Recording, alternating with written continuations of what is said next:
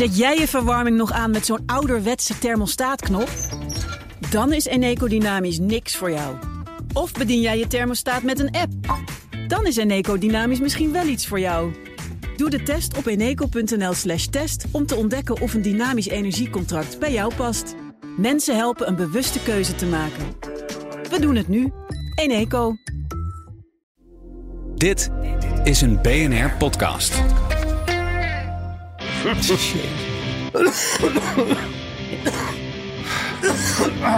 Je hoort het al, Robert De Boeck en Kees de Kort zijn klaar voor een nieuw jaar vol macro-economische bespiegelingen en lopen al warm in de coulissen, want we zijn er weer hoor. Dit is Van Alle Markten Thuis. In deze podcast delen oud-collega's macro-econoom Kees de Kort en oprichter en directeur van de investeringsmaatschappij Antea, Robert De Boeck, hun inzicht in alle economische aangelegenheden. Met een scherp afgestelde bullshitmeter fileren de Waldorf en Statler van de Nederlandse economie, financiële trends en economisch beleid. We houden ons gewoon ook dit jaar weer aan ons motto: gezellig gaat het niet worden, de moeite waard wel. Met deze week.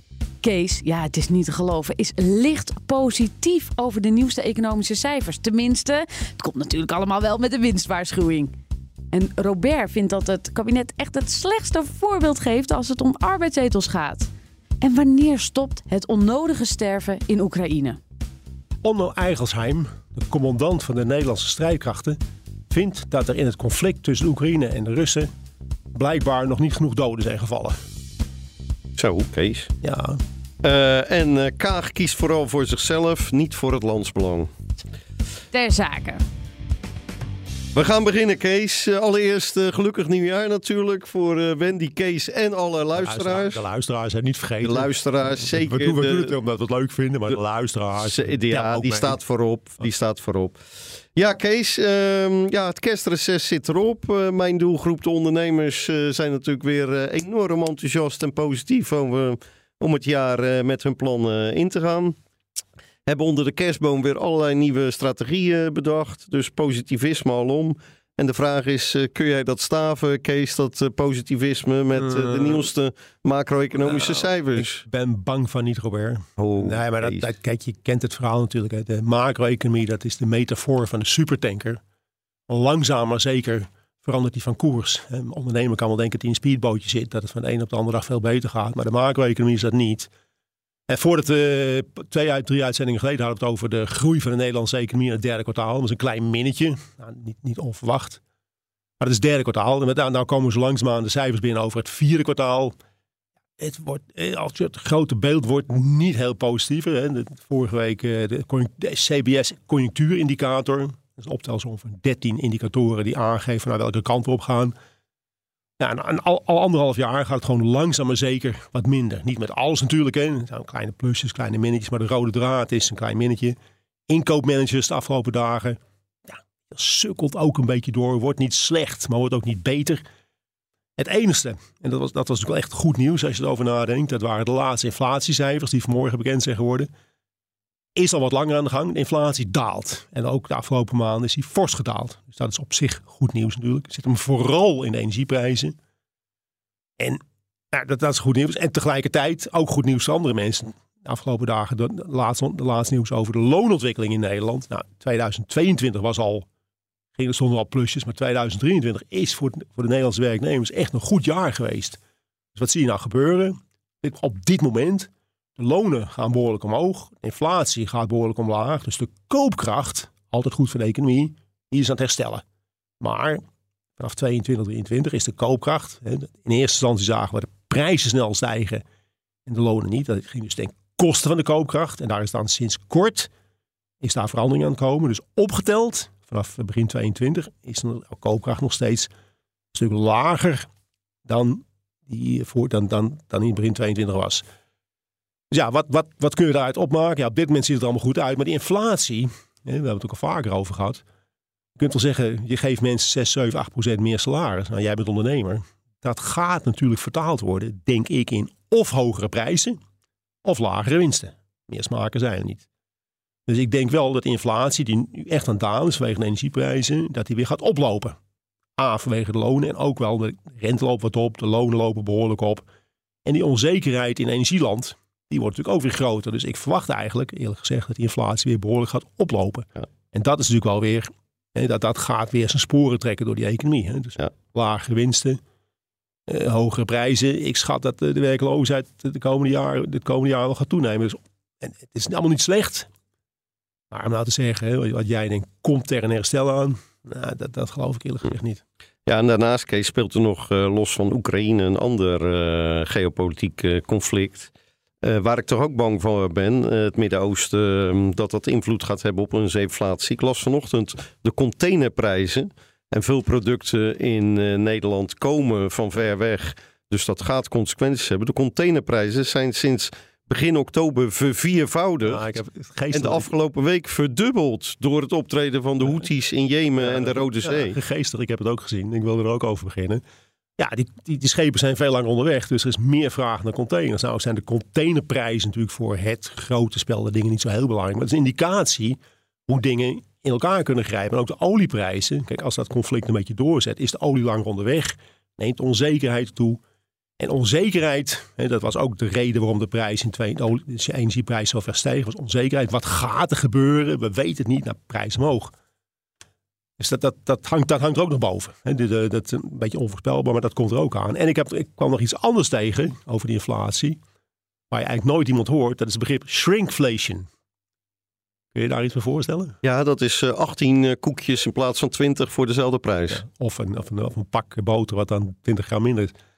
En ik heb het idee, Robert, ik weet niet of jij dat zit, maar als ik boodschappen doe, ik weet niet of jij wel eens boodschappen doet, nee. nou, de, de, de, de inflatie is nee, nou blijkbaar heel ver teruggelopen. En als ik boodschappen doe, ja, dan heb ik niet het idee dat de inflatie hard naar teruglopen is. Dus zou... ik, ik, moet nou eens, ik kwam het begrip tegen. Ik denk, ik moet toch eens gaan kijken naar de inhoud van pakketjes. Of dat, of dat niet een heleboel maskeert. Dat maar zit dat niet... in de cijfers, Kees? Of worden prijs, uh, alleen prijsverhogingen nou, ja, meegeteld? Nou ja, je zou natuurlijk zeggen dat, dat het punt is... Het is een want, prijsverhoging het is, het is, het is, ja. het is honderd procent prijsverhoging. Ja, maar is dat te meten? Het is ook te meten, maar je moet het ook, mee, je moet het ook realiseren. En ook allemaal die dingen gaan bijhouden. Dus ik vraag me, ik weet het niet... Ik vraag me af of het C B S dat ook al heel systematisch doet. En dat is van heel veel producten ook. Want ook bijvoorbeeld met verzekeringspremies. En als de premie bij spreken vijf procent omhoog gaat, maar het eigen risico neemt naar ook al toe, is ook een prijsverhoging. En dus je kunt ondernemers, nou, ik hoef jou niet uit te leggen, die kunnen toch op een aantal manieren, zonder dat de sticker heel erg verandert, toch de prijs ja. verhogen. En ik, ik, ik weet het niet. Misschien kan, uh, kunnen de luisteraars uh, zich daar eens in uh, verdiepen. Of in de C B S-inflatiecijfers uh, shrinkflation is meegenomen. Ja, weet je, het, het punt van, het, het, als het goed gaat, hoef je het niet te doen. Ja. Maar als de prijs echt stijgt, gaan mensen toch kijken. Ja. Van, he, het optisch moet het er anders uitzien. Ja. Dus ik denk dat het een vrij recent fenomeen is. Ja. Zo her en der. Maar het zou me niks verbazen als dat in de supermarkt op allerlei plaatsen al een rol ja. aan het spelen is. Maar nogmaals... Ik zeg niet dat, dat C B S geen rekening mee had, maar het is wel iets wat mij, wat wat, mij, wat mij doet. Wat die lonen betreft, Kees, jij noemde al de, de loonstijging, zes komma één procent, de C A O-verhoging het afgelopen jaar. Wat mij opviel is, viel, is dat de uh, verhoging van de lonen bij, in de overheidssector, dus ambtenaren, groter is dan in de particuliere sector. Nou, dat verbaast me, want als ik dan... soms hoor dat provincieambtenaren dreigen te gaan staken. Dan denk ik, ja, gewoon doen, zullen we er iets van merken. Maar blijkbaar hebben die toch ook een sterke onderhandelingspositie op de arbeidsmarkt. Want die lonen stijgen hoger, meer dan in de particuliere sector. Een raar fenomeen. Nee, Robert, maar jij kent waarschijnlijk ook wat mensen die bij de overheid werken. Ik ook. De overheid is echt een hele goede werkgever. Fijn voor die mensen, raad het allemaal niet om. Maar het moet wel, het moet wel betaald gaan worden. Dus dat, die prijs, dat, dat gaat allemaal wel komen. De overheid, dat is echt een hele prettige werkgever. Ja, met heel veel vakantiedagen volgens vakantiedagen, mij. Want het was weer heel stil op weg hier ja, naar Bokum. Ook, ook regelingen en zo en faciliteiten. Ja, het, nee, dat, dat is het lijkt of mensen steeds langere vakanties is, hebben. Het kerstreces duurt dan twee weken, ah, dat is helemaal, dat is drie fijn, weken. Dat is allemaal, allemaal fijn voor die mensen natuurlijk, weet je wel. Maar in termen van macro-economie, wie gaat het betalen, belastingen, loonprijsspiraal, prijzen. Met, nou, daar, daar, dus om terug te komen op jouw vraag waarmee je begon... tweeduizend vierentwintig, ja, dit, dit zijn allemaal dingen die we nu al kunnen zien natuurlijk. Hè. Je begon zelf over die containers en die olie. We hebben nog steeds de, de onzekerheid over wat gebeurt er in Oekraïne, ja. wat gebeurt er in Gaza, wat gebeurt er in het financieel stelsel. Dus die dingen, het kan allemaal goed aflopen. Dat kan natuurlijk altijd. Maar er kunnen ook zo her en der, kunnen er zware tegenvallers gaan ontstaan. En die hebben een onmiddellijk effect op de verwachtingen inflatie en datgene wat er daarna gebeurt. Nou, ik hoop, Kees, dat de ondernemers die luisteren niet nu naar de Kamer van Koophandel gaan om zich uh, uit te schrijven en te stoppen als uh, ondernemer, maar nee, toch nee, nee, uh, de dat, positieve ja, dat, tendens dat zei gaan keren. Dat zei ik net al, de, de macro-economie is, is de metafoor van de supertanker. Ja, daar, daar speelt natuurlijk heel veel in, in dat macro-verhaal zit honderdduizend andere verhalen. Nou, dus als je een beetje je best doet en, en intensief en creatief ja. bent, dan kom je er altijd. Ja, nou, we hebben het net over, uh, over de economie. En een, een land waar we het eigenlijk uh, ook in Nederland heel weinig meer over hebben, maar wat een aantal jaar geleden wel in het middelpunt van de belangstelling heeft gestaan, dat is Engeland.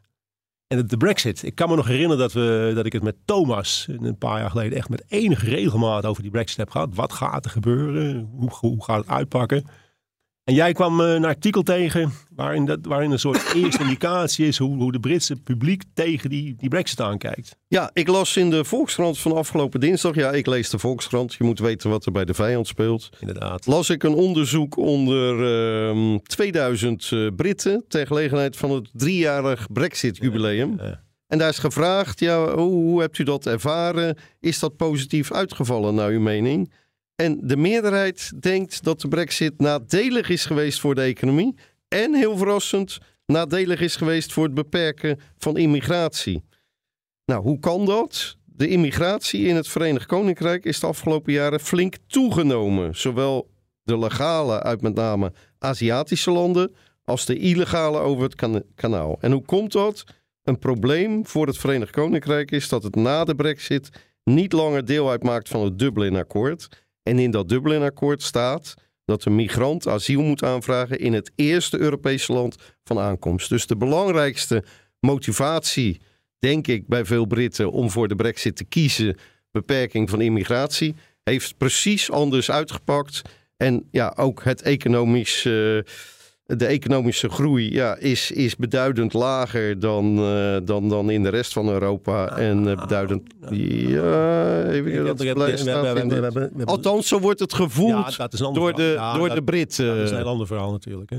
Dus ja, al met al, uh, ik denk als je het de Britten nu opnieuw zou vragen, dat ze spijt hebben van de Brexit en de stemming nu een andere zou zijn dan die van drie jaar geleden. Ja, wat ik al zei, ik heb, ik heb het met Thomas toen de tijd uh, vaak over gehad. En wat je, wat je toen zag, hè, dat begon natuurlijk al in tweeduizend vijftien, tweeduizend zestien.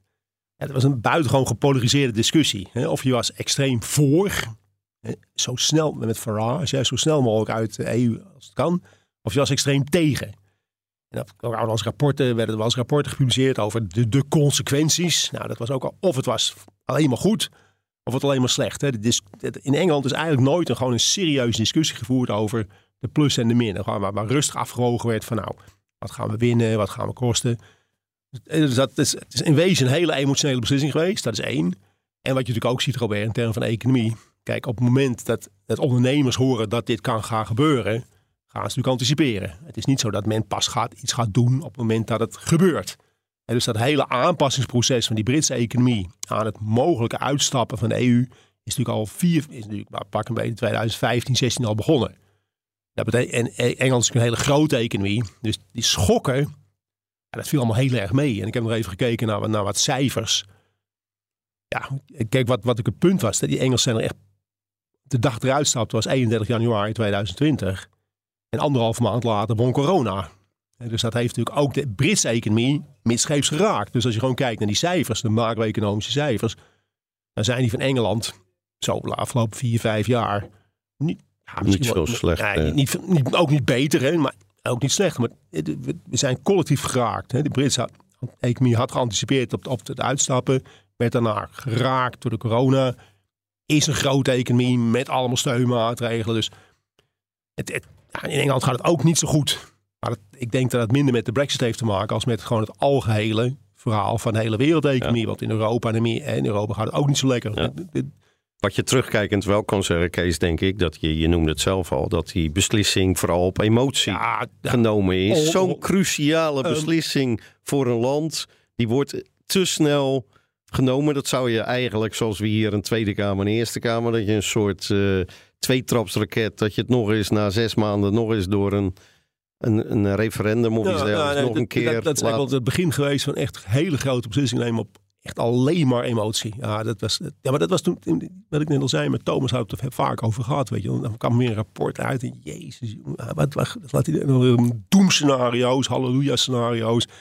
Gewoon bij elkaar, een aantal mensen bij elkaar zitten, voor- en tegenstanders, gewoon eens kijken van wat, wat is reëel.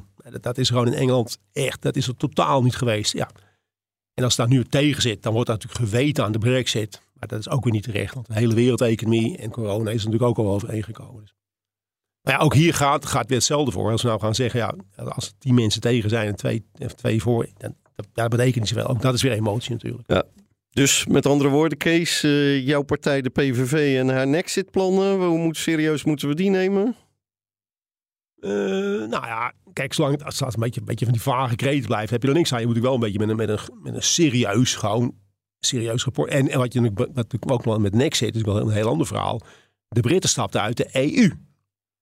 Dat is echt een heel ander verhaal dan uit de eurozone stappen. Dat is echt duizelingwekkend veel gecompliceerder. Het kan, want als je iets begint kun je er ook een einde aan maken. Ja. Maar niet op basis van een rapport van twintig pagina's natuurlijk. Hè. Dan moet je gewoon heel erg lang met een heleboel mensen over nadenken. Wat de consequenties kunnen zijn voor en tegens. Ja. Is dit een serieuze discussie? Je kunt erover beginnen, maar ja. niet, niet, niet even op snap. En die Engelsen hebben het al een paar jaar over gedaan. Dus ja. dan moet je echt, echt de, tijd, de tijd van nemen en er goed werk van maken. Misschien moeten we wat kleiner beginnen. Ik hoorde Klas vanochtend in uh, zijn column in het F D dat Jort Kelder uh, pleitte voor een Texit. Dat is een exit van Texel. Heel veel eilandbewoners op de Waddeneilanden die willen zich afsplitsen. Maar Nederland. Dus misschien moeten we daar ja, eens ja, afsplitsing van Nederland. Daar uit, moeten we uit, misschien uit, eens Nederland mee beginnen. Dat is niet zo moeilijk natuurlijk als je gewoon in de E U, de, de eurozone blijft. Ja. Ja, als we daar gaan beginnen, dan is het einde zoeken. Dan moet ik daar mooi vanaf. Goed, Kees, we gaan naar onze vaste rubriek die er ook in tweeduizend vierentwintig blijft. Even voor de luisteraars hoeven zich geen zorgen te maken. Die, die rubriek blijft, want wij zijn de Waldorf en Statler van de Nederlandse economie en de Nederlandse radio. Nou, daar hoort we, we, we, bij. We hebben een lange termijn contract. Dus zeker, daar... zeker. Wij gaan door. Um, deo volente uiteraard. Um, uh, ja, de, de rubriek de ergernis van de week. Kees, uh, het zal weer moeilijk uh, kiezen ja, geweest zijn ja, onder de kerstboom. Ja, Wat is het geworden? Ja, de media lagen in bed, dus dan, dan lijkt het even wat minder gebeurd. Maar het is, het is nooit een never a dull moment. En ik, wij wonen, ik woon in Amsterdam. Dus dan weet je zeker dat er iets te, te melden is. Nou, ik wil nog even terugkomen op die blokkade van de A tien door Extinction Rebellion een paar dagen geleden. Nou, het, ze maken bekend hè, dat ze die A tien gaan blokkeren. Op, ja. nou, ergens aan eind december. Nou, dat kan. Dat wordt verboden door de, de, door de burgemeester Amsterdam, mevrouw Halsema. Oké, okay, zou je dan zeggen. Ja. Mevrouw Halsema is ook nog zo goed om een alternatieve locatie aan te bieden. Kortom, echt kan gedemonstreerd worden. Nou, deze mensen die denken, ja, dat, dat vindt mevrouw Halsema, dat vinden wij niet. Dus die staan op een gegeven moment uh, bij de A tien. De weg wordt vrijgemaakt. Oeh, wordt gefaciliteerd. Het wordt gefaciliteerd. Zo. En dus is, het is verboden. Ja. We doen, gaan, gaan het toch doen. De weg, het wordt gefaciliteerd door Rijkswaterstaat en de politie. Dan zou je toch zeggen, misschien zijn die medeplichtig aan, aan, aan, aan, crimineel, aan crimineel gedrag. Dat is één. Nou, dan mogen die mensen uiteraard een tijdje blijven zitten. Dan worden ze met fluwelen handjes, of worden ze gevraagd van, willen jullie misschien toch even een keer opstaan en ergens anders gaan zitten? Nou, dat doen we dan ook wel. Er worden geen namen genoteerd, er worden geen adressen genoteerd en mensen worden naar huis gestuurd. Kortom, het gaat geen consequenties hebben. Dus je kunt iets willen, het wordt verboden, je wordt geholpen door de autoriteiten en het heeft geen consequenties. Robert?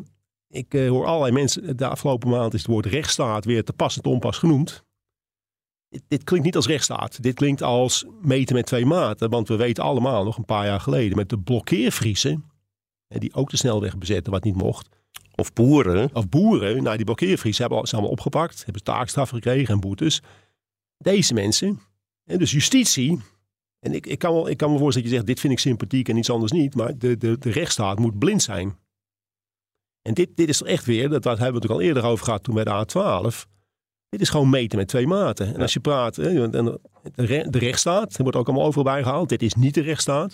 En als je praat, van waarom zijn heel veel mensen een beetje narrig en hebben ze weinig vertrouwen in de overheid en justitie. Nou, dit soort dingen, denk ik, draagt heel erg veel bij aan van, oké, okay, of het mag wel of het mag niet. Maar dan mogen we het allemaal of we mogen het allemaal niet. De, de ongelijkheid en, da, en daaraan tornen als, als openbaar ministerie. De gelijkheid en daaraan tornen.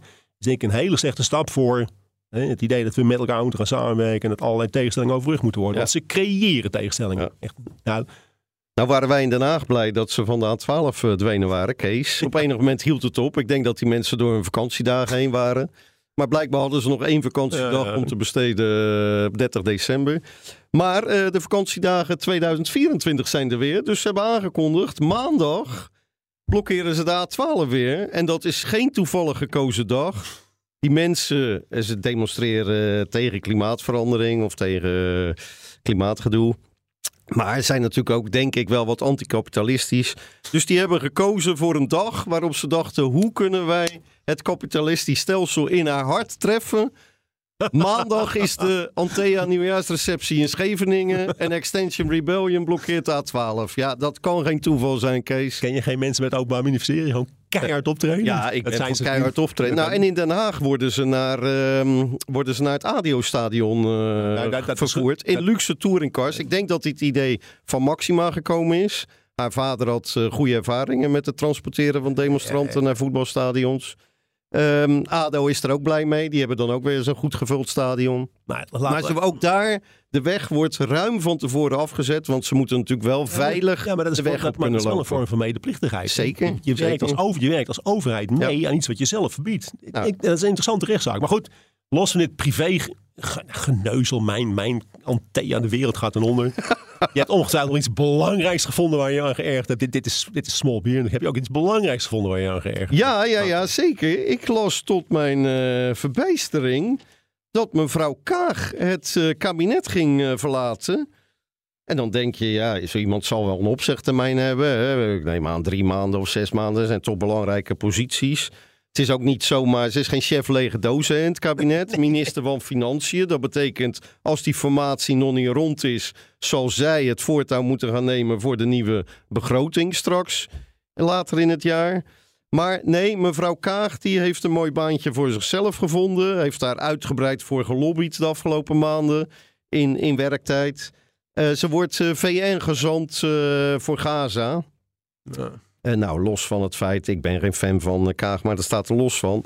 Ik vind als jij een publieke functie vervult en kiest om in een kabinet te gaan zitten, dan moet je dat tot het einde, ook als je demissionair bent. Uh, prima als je zegt van in een nieuw kabinet ga ik niet meer, ik stop er dan mee. Ja. Dat is prima, maar je maakt je taak af. En ze is niet de eerste. Wopke Hoekstra ik was ik natuurlijk zeggen, de tweede. En volgens mij is er nog een ja, staatssecretaris. Mevrouw, uh, ja, eentje was zwanger, uh, geloof ik. Dat is, uh, nou ja, dat is overmacht. Uh, mevrouw ja, Oesloe, ja, uh, Correndon. Ik ben, ben het ontzettend met je eens. Weet je, ja, als je in die functie, hè, je hebt een voorbeeldfunctie. A, een belangrijke functie en een voorbeeldfunctie. Wat is nou, wat is nou de indruk die het publiek gaat krijgen? Precies wat jij zegt. Ik heb er geen zin meer in. Ik kan wat leukers krijgen, ik naai eruit. Ja, het, het, het publiek en de politiek moet een beetje het voorbeeld geven. Als, denken wij nou echt dat dit een positief effect heeft op de Nederlandse samenleving? Dus als, dit, als dit gewoon oké okay is. Ik... Nee. nee, dus uh, nou ja, en, en dan verbaast me de korte termijn. Hè. Het werd geloof ik iets voor kerst bekendgemaakt. Ik las het uh, toen ik in Istanbul zat. Dus uh, het zal tussen kerst en oud en nieuw geweest zijn. En dan acht januari stopt ze ermee. Ja, dat is uh, anderhalve week later. Ja, het ja, is werkelijk dat was ook onvoorstelbaar. Dat zijn dus twee, twee grote namen in het kabinet. Hè. Kijk, als een staatssecretaris, iets, nou, ik kan nog zeggen vooruit de maar, maar gewoon twee dragers van het kabinet. Wat is hier in godsnaam de voorbeeldfunctie? Weet je, moet, moet, de politiek doet er echt alles aan. Nee, die doen er echt keihard hun best om zo impopulair mogelijk, ja. om, als, om zo, om zo slecht mogelijk woorden te krijgen. Dat is, dat is moeilijk, hè? Om alles, Robert, alles goed doen is moeilijk, hè? Ja. Nee, dit Want zal ook, de nieuwe... Nee, nee, dit... punt alles goed doen. Als je maar iets doet, wel een keer iets goed. Maar alles fout doen is nog veel moeilijker. Ja. Echt een, een nou, dit zal de, de nieuwe bestuurscultuur zijn uh, waar mevrouw Kaag het over had, uh, ben ik bang. Ja, dat, uh... Nou, ik wens er veel uh, succes in, uh, in Gaza. Ik denk overigens niet dat ze helemaal objectief zal zijn met een Palestijnse man. Dus ja, ik ja. weet niet of de Israëli's er heel blij mee zullen zijn, maar dat terzijde. Okay. Kees, uh, ja, we hadden het al even over geopolitieke conflicten. Die hebben natuurlijk groot, grote invloed op de economie. Vandaar dat die past in deze podcast. En we zijn van alle markten thuis. Ja, ja. Uh, ja het uh, Oekraïne-conflict. Nou, dat, dat duurt en dat duurt. Um, en het is ja, een relatief klein land, Oekraïne, tegen een grootmacht uh, Rusland. En ja, uh, Oekraïne kan natuurlijk alleen maar uh, overleven met steun vanuit het Westen. Uh, dus de vraag is, hoe lang gaat dat door? En daar heeft gisteren de hoogste uh, militair uh, van Nederland, de commandant der strijdkrachten, Onno Eichelsheim, uh, uh, die heeft daar iets over gezegd. Daar zou uh, jij ongetwijfeld een mening over uh, hebben, Kees. Daar heb, heb ik zeker een mening over. Het, die, die belooft, uh, we moeten Oekraïne blijven steunen, vindt uh, meneer Eichelsheim. En misschien moeten we nog eens een keer wat nieuwe wapens geven die we ze nog niet hebben, waarmee ze Rusland nog moeilijker kunnen maken dan ze al is. Lange afstandswapens. Lange afstandswapens. Ja. Ja, dat, dat is... Ja, ik denk dat die meneer Eichelsheim het afgelopen anderhalf jaar geen enkel serieus rapport heeft gekregen, gelezen over de ontwikkeling in de Oekraïne. Want één ding is volkomen duidelijk. Misschien niet, niet bij Eichelsheim, maar in, in de rest van de wereld wel. Oekraïne loopt op zijn laatste benen. En, en, en, en serieus, dat, dat is gewoon... Een, die hebben verloren. Dat is een jaar geleden al hebben ze al verloren. Die verliezen nog steeds en die gaan nooit winnen. Maar in de tussentijd, dat is een beetje het pijnlijke van het verhaal, wordt er niet alleen een heleboel materiaal vernietigd wat naar Oekraïne is gestuurd. We hebben de javelins gehad, wonderwapen, heeft geen zin. De howitzers, wonderwapen, heeft geen zin. De Patriots, wonderwapen, heeft geen zin. De Leopard tanks, wonderwapen, heeft geen zin. Kortom, alles wordt in elkaar gebeukt. Maar dat is allemaal nog tot daar en toe, Robert. Dat is materiaal. Er gaan ook heel veel mensen dood. Er gaan echt serieus veel mensen dood in Oekraïne. De teller staat nu, de teller staat nu op vierhonderdvijftigduizend doden. We hebben het nog niet over gewonden en god weet wat. En dus als we het, wat we nou aan het doen zijn met die steunmaatregelen, en wat meneer Eichelsheim ook weer verder, is dat het conflict verlengt. Dat betekent meer materiële schade, nou, dat maakt niemand wat uit, en ook veel meer doden. En het heeft geen zin, Oekraïne heeft verloren, Oekraïne heeft geen kans. Er worden mensen op straat opgepakt en naar het front gestuurd, er worden vrouwen naar het front gestuurd, er worden bejaarden naar het front gestuurd, zo erg is het. Het wordt de aller, aller, allerhoogste tijd. Het had al jaren geleden moeten gebeuren dat we gewoon stoppen met die onzin, met dat steunen van Oekraïne. Dat Oekraïne de realiteit, dat wij en Oekraïne de realiteit accepteren. Dit, dit, de realiteit is, Rusland heeft gewonnen. Rusland dicteert de voorwaarden. Er gaat niet onderhandeld worden. Dat is de realiteit. En hoe eerder we dat in de gaten krijgen en accepteren, het is allemaal niet leuk. Dat, tenminste, ik hoef het niet leuk te vinden. Maar het gaat heel, heel, veel, heel erg veel mensenlevens schelen. En, en doorgaan en nog meer mensen opofferen om gewoon nog meer te verliezen. Dat is echt, dat is wel zo'n extreem slechte optie. Wij zijn, en eigenlijk zijn we ook, wij zijn gewoon medeplichtig aan het feit dat er honderdduizenden mensen gestorven zijn. Voor niets. Dat was al duidelijk, dat was in het begin van al duidelijk. Een enorme morele schande dat wij eraan meewerken. Echt ongelooflijk. Ja, Kees, je kan ook zeggen van ja, ze dreigen nu te gaan verliezen. Dus nee, ze, hebben al, ze hebben al lang verloren. Ze hebben al lang verloren, jongen. Geen schijn. Ja, dat, wat... dat zullen ze niet toegeven, maar er zijn ook heel veel mensen die naar kijken. Er wordt met satellieten naar, naar uh, hoe heet het... Uh, kerk overgekeken, er waren advertenties bij. Echt, er wonen een paar miljoen Oekraïners, wonen niet meer in Oekraïne. Het is, het is voorbij. Het is al heel lang voorbij. Ze gaan door, omdat ze gaan door, omdat ze kunnen alleen maar doorgaan omdat ze gesteund worden. Dus wij en de Amerikanen verlengen dat conflict. Ja, maar met, ja, wat, met alle wat, consequenties van die. De uitkomst staat vast, ja. honderd procent. Maar wat, Kees, als de Amerikanen en de Canadezen nou tachtig jaar geleden hetzelfde tegen Nederland hadden gezegd, dan hadden we nu Duits gesproken. Nee, dan had nee, nee. deze podcast nu Van Alle Markten Thuis geheten. Hey, sterker nog, we hadden geen podcast gehad, want uh, onder het nationaal socialisme hey, was er censuur en wij houden niet van censuur. Als je, kijkt, als je kijkt naar de ontwikkeling van het, van het conflict, hè, vanaf uh, eind uh, februari tweeduizend tweeëntwintig, en je kijkt naar hoe, hoe, hoe de zaken zich militair ontwikkeld hebben, ja, dan, dan was eind tweeduizend tweeëntwintig was al duidelijk wat er zou gaan gebeuren. Je kunt wel zeggen, ja, dat, ik kan het wel uitleggen allemaal, maar je kunt wel zeggen, ik stuur materiaal. Maar als er iets kapotgeschoten wordt, gaan er ook mensen dood. Ja. Dus je kunt wel nieuw materiaal sturen, maar dan moeten weer nieuwe mensen in. Dus het, het is gewoon een, een, een mens, het is gewoon een, een maatschappelijk drama. Het heeft niks te maken met spulletjes, die kunnen we gewoon maken. Maar, het, maar goed, het is Kees, over. In de Eerste en Tweede ja, dan, Wereldoorlog zijn er ook heel veel doden gevallen. Ja, maar heeft dat wel op enig moment ja, tot de overwinning ja, geleid. Toen, dus toen, hoe snel toen, moet toen, je... Toen was de uitkomst niet bekend. Maar het, het punt is ook, Robert, kijk, het is misschien, je kunt zeggen van, als jij op straat loopt met een, met een mooie nieuwe fiets, en er staan gewoon vier hele grote, zware jongens naast jou en die zeggen, Robert, wij willen jouw fiets. Wat, wat, doe wat, doe je, wat doe jij dan? Hier heb je hem. Veel plezier dat is niet eerlijk. Dat is niet eerlijk. Dat is niet eerlijk. Dat is leuk. Nee, dat is niet leuk. Niet eerlijk. Kijk ik om me heen. Is de steun? Wil iemand mij steunen? Zijn de nee, anderen nee, maar dat sterke maar dat is mensen het, in mijn dat, omgeving? Dat zie je dus ook Oekraïne. Op een gegeven moment moet je weten. Moet je, het is voor iedereen het beste dat je wanneer je verlies moet nemen. En dan moet je gewoon, het, gaat om het, mens, het gaat om de menselijke drama's, Robert. vierhonderdvijftigduizend doden. Zeker zo'n aantal gewonden. En je gaat niet winnen. Ja, want dat had, als dat gebeurd was, hm. we hebben al vier keer wonderwapens gestuurd. En de kans... Het gaat allemaal steeds slechter omdat je geen mensen meer hebt. Dus ja. of, of, hè, echt kwaadwillend wil zijn, dan ga je zeggen, wij sturen Nederlandse jongens hè, en Amerikaanse jongens naar Oekraïne. Als we dat dan doen, dan zijn we echt in oorlog. dan heb je nog een kans. Nee, gewoon als wij gaan zeggen, oké, okay, de, de Nederlandse jongens en, en Amerikaanse jongens. Maar dat doen we niet. Toch geen bejaarden dan? Wat je hier dus doet, Robert, wat je hier dus doet, hè, je, je laat andere mensen sterven. Je geeft alleen maar spulletjes. Hm. Als je echt wil winnen, dat, ja. dat was de Tweede Oorlogverhaal, Robert. Toen gingen er ook mensen naartoe. Ja, en met inclusieve consequenties. Maar daar praat ja. helemaal niemand over. Nee, gooi er een miljardje tegenaan, geef ze nog wat spulletjes en zoek het daar maar uit. Ja, ja, een schande, jongen. Echt verschrikkelijk. Nou, Kees, begin van het jaar worden we overladen met voorspellingen. Wij hadden natuurlijk al onze oudejaarsvoorspellingen, uh, uh, uitzending. Uh, maar als jij dit nu zo kijkt, wanneer is het moment dat jij zegt, dan gaat Oekraïne eieren voor zijn geld kiezen. Het oosten gaat naar Rusland. En Oekraïne houdt wat ze op dit moment ja, dat, hebben. Dat is, afhankelijk van de vraag, dat is afhankelijk van de vraag wat er in Washington gebeurt. Kijk, in Amerika, kijk het, het fascinerende is, Robert. Amerika heeft hon, minstens honderd miljard dollar gestoken in het verdedigen van de grens tussen Oekraïne en Rusland. honderd miljard. De grens tussen Amerika en Mexico staat gewoon open.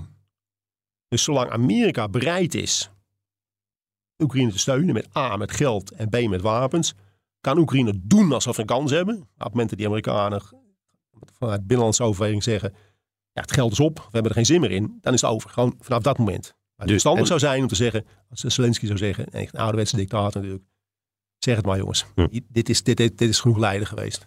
Nou, daar gaan we het later uh, nog regelmatig over hebben, Kees. En ook over Amerika, dat zal dit jaar ook veelvuldig aan worden. Ik ben maar voorbereid. Heeft iemand uh, laatst, anderhalf jaar was, beelden van Biden gezien? Ja. Gaat Biden de presidentskandidaat worden? No way. Er is volgens mij maar één iemand die zou verliezen van Joe Biden. Lilian Marijnissen. Verder is er niemand die verliest van Biden. Dit was Van Alle Markten Thuis, de gezelligste economie-podcast van Nederland. Ga naar je podcast-app en klik op abonneren voor elke week een eigen portie macro-economisch optimisme of realisme.